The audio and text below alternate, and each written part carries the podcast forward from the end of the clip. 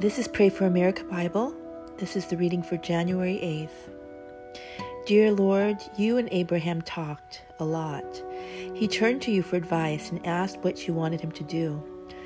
Call our leaders towards that sort of friendship with you so your will can be lived out here in this country as in heaven.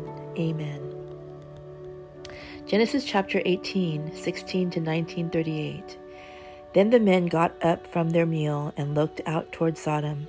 As they left, Abraham went and with them to send them on their way. Should I hide my plan from Abraham? The Lord asked. For Abraham will certainly become a great and mighty nation, and all the nations of the earth will be blessed through him. I have singled him out so that he will direct his sons and their families to keep the way of the Lord by doing what is right and just. Then I will do for Abraham all that I have promised. So the Lord told Abraham, I have heard a great outcry from Sodom and Gomorrah because their sin is so fla- flagrant. I am going down to see if their actions are as wicked as I have heard. If not, I want to know. The other men turned and headed toward Sodom, but the Lord remained with Abraham. Abraham approached him and said, Will you sweep away both the righteous and the wicked? Suppose you find fifty righteous people living there in the city. Will you sweep it away and not spare it for their sake? Surely you wouldn't do such a thing, destroying the righteous along with the wicked. Why, you would be treating the righteous and the wicked exactly the same. Surely you wouldn't do that. Should not the judge of all the earth do what is right? And the Lord replied, If I find fifty righteous people in Sodom, I will spare the entire city for their sake. Then Abraham spoke again. Since I have begun, let me speak further to my Lord, even though I am but dust and ashes. Suppose there are only forty-five righteous people rather than fifty. Will you destroy the whole city for the lack of five? And the Lord said, I will not destroy it if I have forty-five righteous people there. Then Abraham pressed his request further. Suppose there are only forty. And the Lord replied, I will not destroy it for the sake of the forty. Please don't be angry, my Lord, Abraham pleaded. Let me speak. Suppose only thirty righteous people are found. And the Lord replied, I will not destroy it if I find thirty. Then Abraham said, Since I have dared to speak to the Lord, let me continue. Suppose there are only twenty. And the Lord replied, Then I will not destroy it for the sake of the twenty. Finally, Abraham said, Lord, please don't be angry with me. If I speak one more time, suppose only ten are found there. And the Lord replied, Then I will not destroy it for the sake of the ten. When the Lord had finished this conversation with Abraham, he went on his way, and Abraham returned to his tent. That evening, the two angels came to the entrance of the city of Sodom. Lot was sitting there, and when he saw them, he stood up to meet them. Then he welcomed them and bowed with his face to the ground. My lords, he said, come to my home to wash your feet and be my guest for the night. You may then get up early in the morning and be on your way again. Oh no, they replied, we'll just spend the night out here in the city square. But Lot insisted. So at last they went home with him. Lot prepared a feast for them, complete with fresh bread made without yeast, and they ate. But before they retired for the night, all the men of Sodom, young and old, came from all over the city and surrounded the house. They shouted to Lot, Where are the men who came to spend the night with you? Bring them out to us so we can have sex with them. So Lot stepped outside to talk to them, shutting the door behind him. Please, my brothers, he begged. Don't do such a wicked thing. Look, I have two virgin daughters. Let me bring them out to you, and you can do with them as you wish. But please leave these men alone, for they are my guests and are under my protection. Stand back, they shouted. This fellow came to town as an outsider, and now he's acting like our judge. We'll treat you far worse than those other men. And they lunged toward Lot to break down the door. But the two angels reached out, pulled Lot into the house, and bolted the door. Then they blinded all the men, young and old, who were at the door of the houses, so they gave up trying to get inside. Meanwhile, the angels questioned Lot. Do you have any other relatives here in the city? They asked. Get them out of this place, your sons-in-law, da- sons, daughters, or anyone else, for we are about to destroy the city completely. The outcry against this place is so great, it has reached to the Lord, and he has sent us to destroy it. So Lot rushed out to tell his daughter's fiancés, Quick, get out of the city. The Lord is about to destroy it. But the young men thought he was only joking. At dawn, the next morning, the angels became insistent. "Hurry," they said to Lot. "Take your wife and your two daughters who are here. Get out right now, or you will be swept away in the destruction of the city." When Lot still hesitated, the angel seized his hand and the hands of his wife and the two daughters and rushed them to safety outside the city, for the Lord was merciful. When they were safely out of the city, one of the angels ordered, "Run for your lives and don't look back or stop anywhere in the valley. Escape to the mountains, or you will be swept away." "Oh no, my lord," Lot begged. "You have been so gracious to me and saved my life, and you have shown such great kindness, but I cannot go to the mountains. Disaster would catch up up to me there, and I would soon die. See, there is a small village nearby. Please let me go there instead. Don't you see how small it is? Then my life will be saved." "All right," the angel said, "I will grant your request. I will not destroy the little village. But hurry, escape to it, for I will I can do nothing until you arrive there." This explains why that village was known as Zoar, which means little place. Lot reached the village just as the sun was rising over the horizon.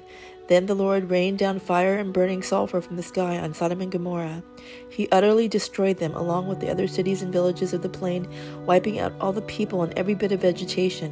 But Lot's wife looked back as she was following behind him, and she turned into a pillar of salt. Abraham got up early that morning and hurried out to place where, to the place where he had stood in the Lord's presence. He looked out across the plain toward Sodom and Gomorrah and watched as columns of smoke rose from the cities like smoke from a furnace. But God had listened to Abraham's request and kept Lot safe, removing him from the disaster that engulfed the cities on the plain. Afterward, Lot left Zoar because he was afraid of the people there, and he went to live in a cave in the mountains with his two daughters. One day the older daughter said to her sister, "There are no men left anywhere in the entire area, so we can't get married like everyone else. And our father will soon be too old to have children. Come, let's get him drunk with wine, and then we will have sex with him. That way we will preserve our family line through our father." So that night they got him drunk with wine, and the older daughter went in and had intercourse with her father. He was unaware of her lying down or getting up again. The next morning the older daughter said to the younger sister, "I had sex with our father last night. Let's get him drunk with wine again tonight, and you go in and have sex with him. That way we will preserve our family line through our father." So that night they got him drunk with wine again, and the younger daughter went in and had intercourse with him. As before, he was unaware of her lying down or getting up again. As a result, both of Lot's daughters became pregnant by their own father. When the older daughter gave birth to a son, she named him Moab. He became the ancestor of the nation now known as the Moabites. When the younger daughter gave birth to a son, she named him Ben Ami. He became the ancestor of the nation now known as the Amorites.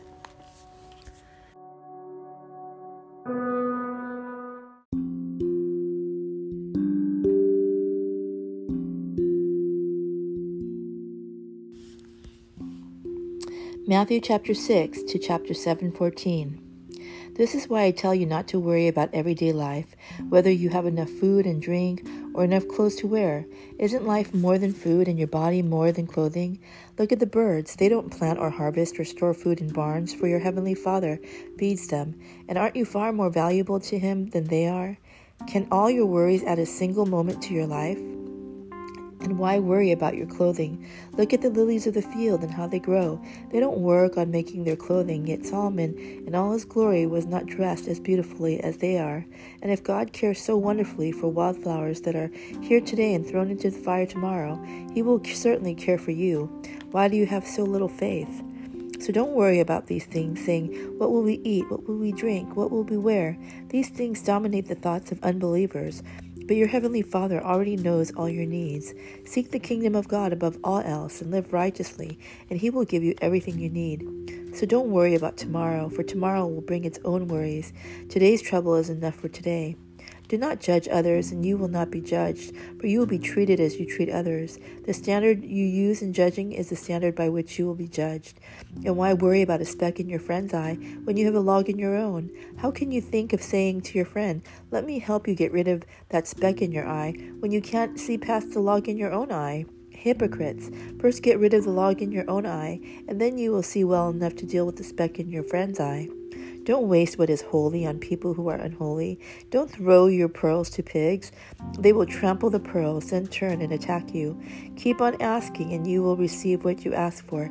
Keep on seeking, and you will find. Keep on knocking, and the door will be open to you. For everyone who asks receives, everyone who seeks finds, and to everyone who knocks the door will be opened. You parents, if your children asks for a loaf of bread, do you give them a stone instead? Or if they ask for fish, do you give them a snake? Of course not. So if you sinful people know how to give good gifts to your children, how much more will your heavenly Father give good gifts to those who ask him? Do to others whatever you would like them to do to you. This is the essence of all that is taught in the law and the prophets. You can enter God's kingdom only through the narrow gate. The highway to hell is broad, and its gate is wide for many who choose that way. But the gateway to life is very narrow, and the road is difficult, and only a few ever find it.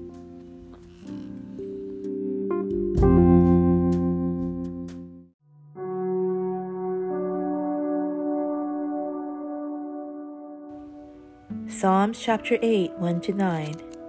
O Lord, our Lord, your majestic name fills the earth. Your glory is higher than the heavens. You have taught children and infants to tell of your strength, silencing your enemies and all who oppose you. When I look at the night sky and see the work of your fingers, the moon and the stars you set in place, what are mere mortals that you should think about them, human beings that you should care for them? Yet you made them only a little lower than God, and crowned them with glory and honor.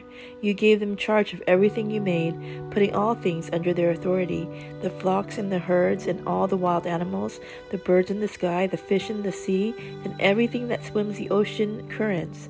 O Lord, our Lord, your majestic name fills the earth. Proverbs chapter two, six to fifteen. For the Lord grants wisdom, from his mouth come knowledge and understanding. He grants a treasure of common sense to the honest. He is a shield to those who walk with integrity. He guards the paths of the just and protects those who are faithful to him. Then you will understand what is right, just, and fair, and you will find the right way to go, for wisdom will enter your heart, and knowledge will fill your, fill you with joy. Wise choices will watch over you. Understanding will keep you safe.